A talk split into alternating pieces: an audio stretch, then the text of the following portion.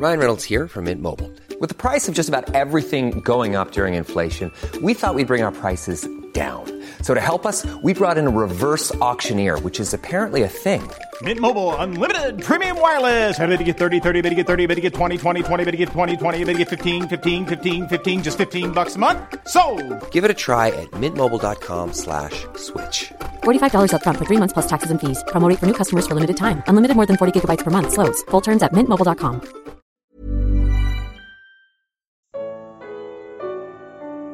De onde vem o poder? Evangelho de Marcos. Comentário de Mari Persona. Depois de Paulo explicar na carta aos Romanos que Cristo fez o que era impossível ao homem, ou seja, descer do céu, morrer e ressuscitar, ele continua com a parte que Deus espera que você faça, que é ouvir o Evangelho da graça de Deus, crer e confessar a Jesus como seu Senhor e Salvador.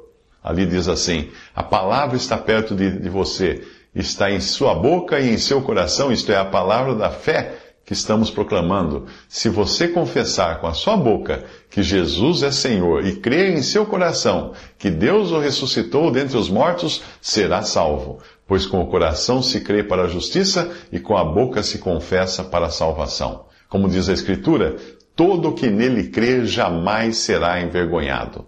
Romanos 10, de 6 a 11. Outra versão diz: jamais será confundido. Mas será que o homem pode, por si mesmo, ouvir, crer e confessar? É certo que isso é a responsabilidade que lhe cabe.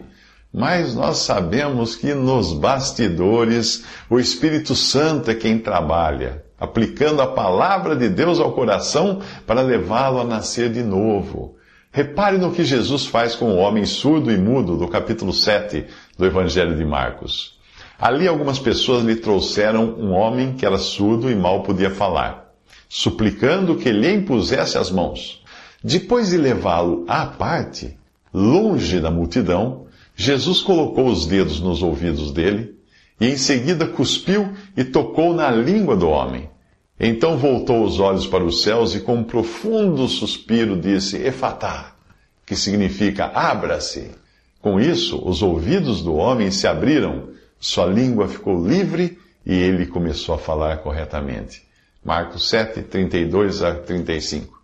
A primeira coisa que Jesus faz é separar o homem da multidão. Porque é na, na intimidade do contato pessoal do pecador com o Senhor que as coisas começam a acontecer. A multidão nunca irá entender a transformação que Jesus opera numa alma e sempre irá colocar dúvidas, empecilhos, para impedir que a obra de Deus seja realizada no homem pecador. Em seguida, Jesus eleva os seus olhos aos céus, deixando claro que é de lá, e não da terra, dos homens ou das religiões, que emana todo o poder. No capítulo 3 do Evangelho de João, quando Jesus fala a Nicodemos sobre o novo nascimento, algumas versões traduzem o versículo 7 do modo como está no original grego, que é assim: é necessário que vocês nasçam do alto. Somente do alto pode vir o poder capaz de fazer alguém ouvir os apelos de Deus para crer e depois ser capaz de confessar, confessar a Cristo com a sua boca.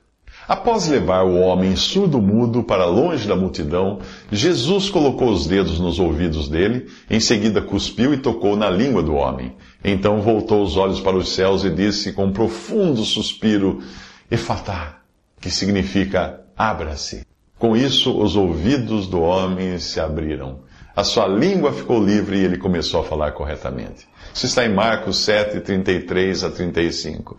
Assim como foi com o seu, com o seu choro à beira da, da tumba de, de Lázaro, o suspiro de Jesus pode ter sido de desalento, ao ter de lidar com os efeitos nefastos do pecado que arruinou a espécie humana.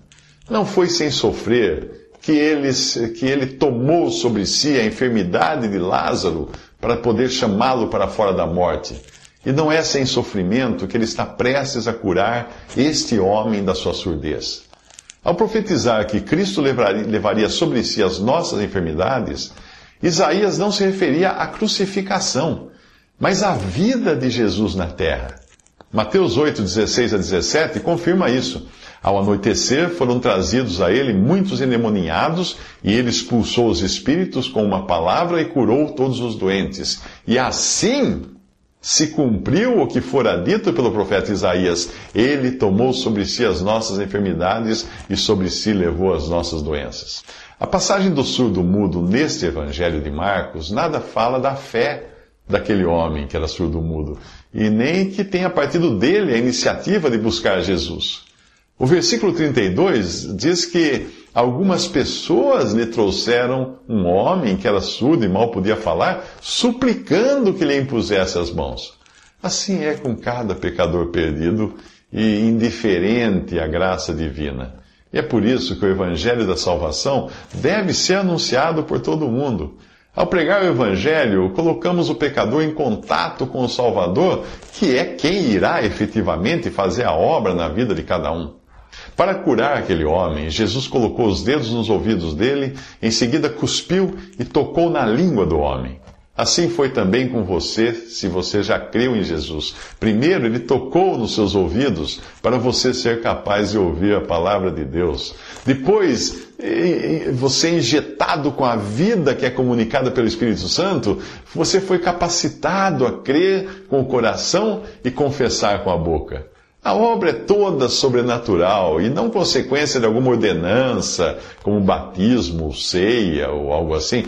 Então, depois do que saiu da boca do Senhor, ter entrado em contato com a sua boca, foi que você foi capaz de falar de tudo o que vem dele. Sabe por que tudo aconteceu assim? É? Para que ninguém se glorie. Efésios 2, 9. O episódio da cura do surdo-mudo revela a incapacidade do ser humano tanto de ouvir a palavra de Deus como de clamar por salvação. Não fosse pela instrumentalidade de outros, aquele homem nunca teria ido a Jesus, que operou nele uma obra sobrenatural para que ele pudesse ouvir e falar. Existe também um aspecto dispensacional e profético na passagem, mostrando o quão surdos estavam os judeus aos apelos do Senhor e o modo como ele irá restaurar o seu povo terreno para que no futuro consiga adorá-lo e louvá-lo.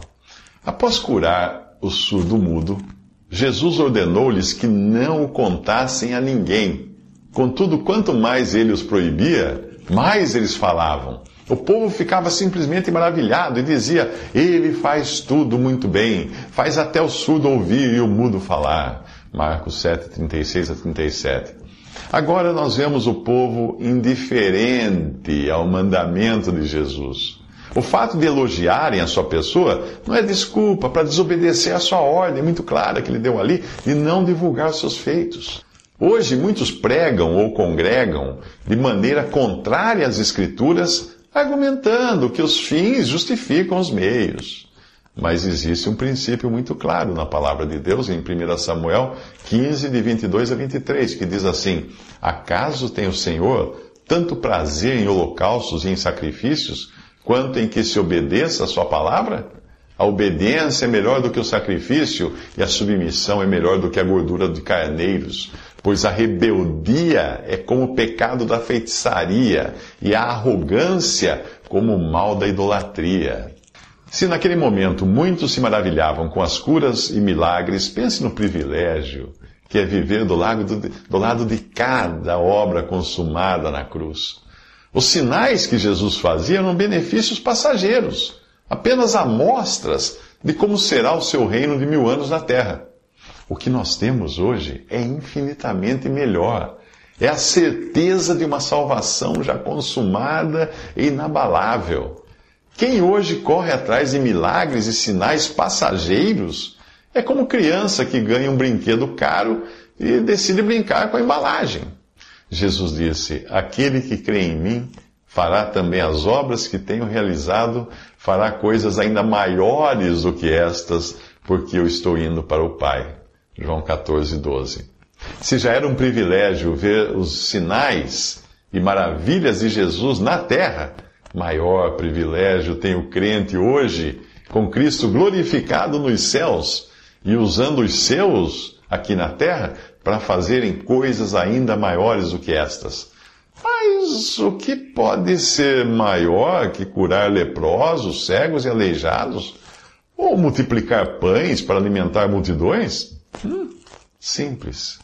Levar pecadores a Jesus para serem salvos do juízo eterno. Naqueles dias, outra vez, reuniu-se uma grande multidão. Visto que não tinham nada para comer, Jesus chamou seus discípulos e disse-lhes: Tenho compaixão desta multidão. Já faz três dias que eles estão comigo e nada têm para comer. Se eu os mandar para casa com fome, vão desfalecer no caminho, porque alguns deles vieram de longe. Os seus discípulos responderam: Onde neste lugar deserto poderia alguém conseguir pão suficiente para alimentá-los? Quantos pães vocês têm? perguntou Jesus. Sete, responderam eles. Ele ordenou à multidão que se assentasse no chão. Depois de tomar os sete pães e dar graças, partiu-os e os entregou aos seus discípulos, para que os servissem à multidão. E eles o fizeram. Tinham também alguns peixes pequenos ele deu graças igualmente por eles e disse aos discípulos que os distribuíssem. O povo comeu até se fartar. E ajuntaram sete cestos cheios de pedaços que sobraram. Cerca de quatro mil homens estavam presentes. Marcos 8, de 1 a 9. No capítulo 6 deste Evangelho de Marcos, já tínhamos visto o Senhor multiplicar, multiplicar pães e peixes para alimentar uma multidão. Aqui, ele volta a fazer aquele mesmo milagre um leitor mais apressado poderia achar desnecessário repetir algo que já foi descrito em detalhes no mesmo evangelho em outra ocasião. Ou talvez até ache que os quatro evangelhos não deveriam ficar repetindo coisas, mas cada um apresentar apenas aspectos novos da vida e obra de Jesus. Será? Os evangelhos não são repetitivos, eles apresentam diferentes ângulos de um mesmo evento para sempre aprendermos algo novo. Será que você percebeu que quando Lucas, o médico amado, como é chamado em Colossenses 4,14, descreve curas, ele dá mais detalhes da enfermidade por ser médico?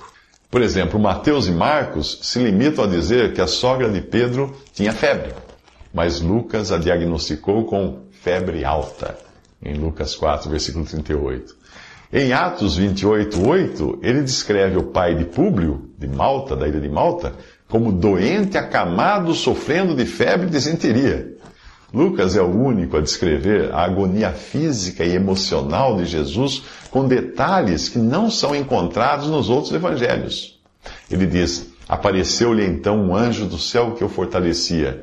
Estando angustiado, ele orou ainda mais intensamente, o seu suor era, era como gotas de sangue que caíam no chão. Lucas 22, 43 a 44. Portanto, quando você lê uma passagem, procure descobrir o que nela difere de outra semelhante e buscar saber a razão disso. Você pode aprender muito com isso.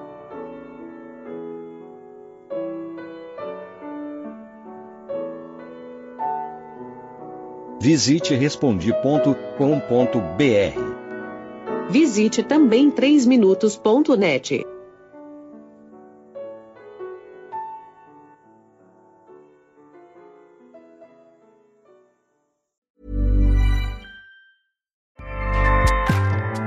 ACAST powers the world's best podcasts. Here's a show that we recommend.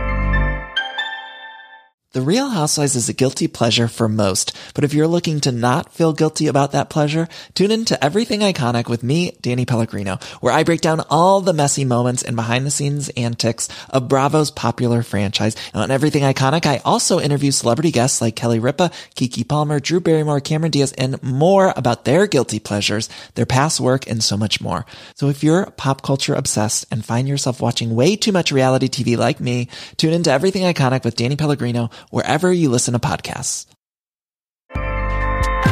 ACAST helps creators launch, grow, and monetize their podcasts everywhere. ACAST.com.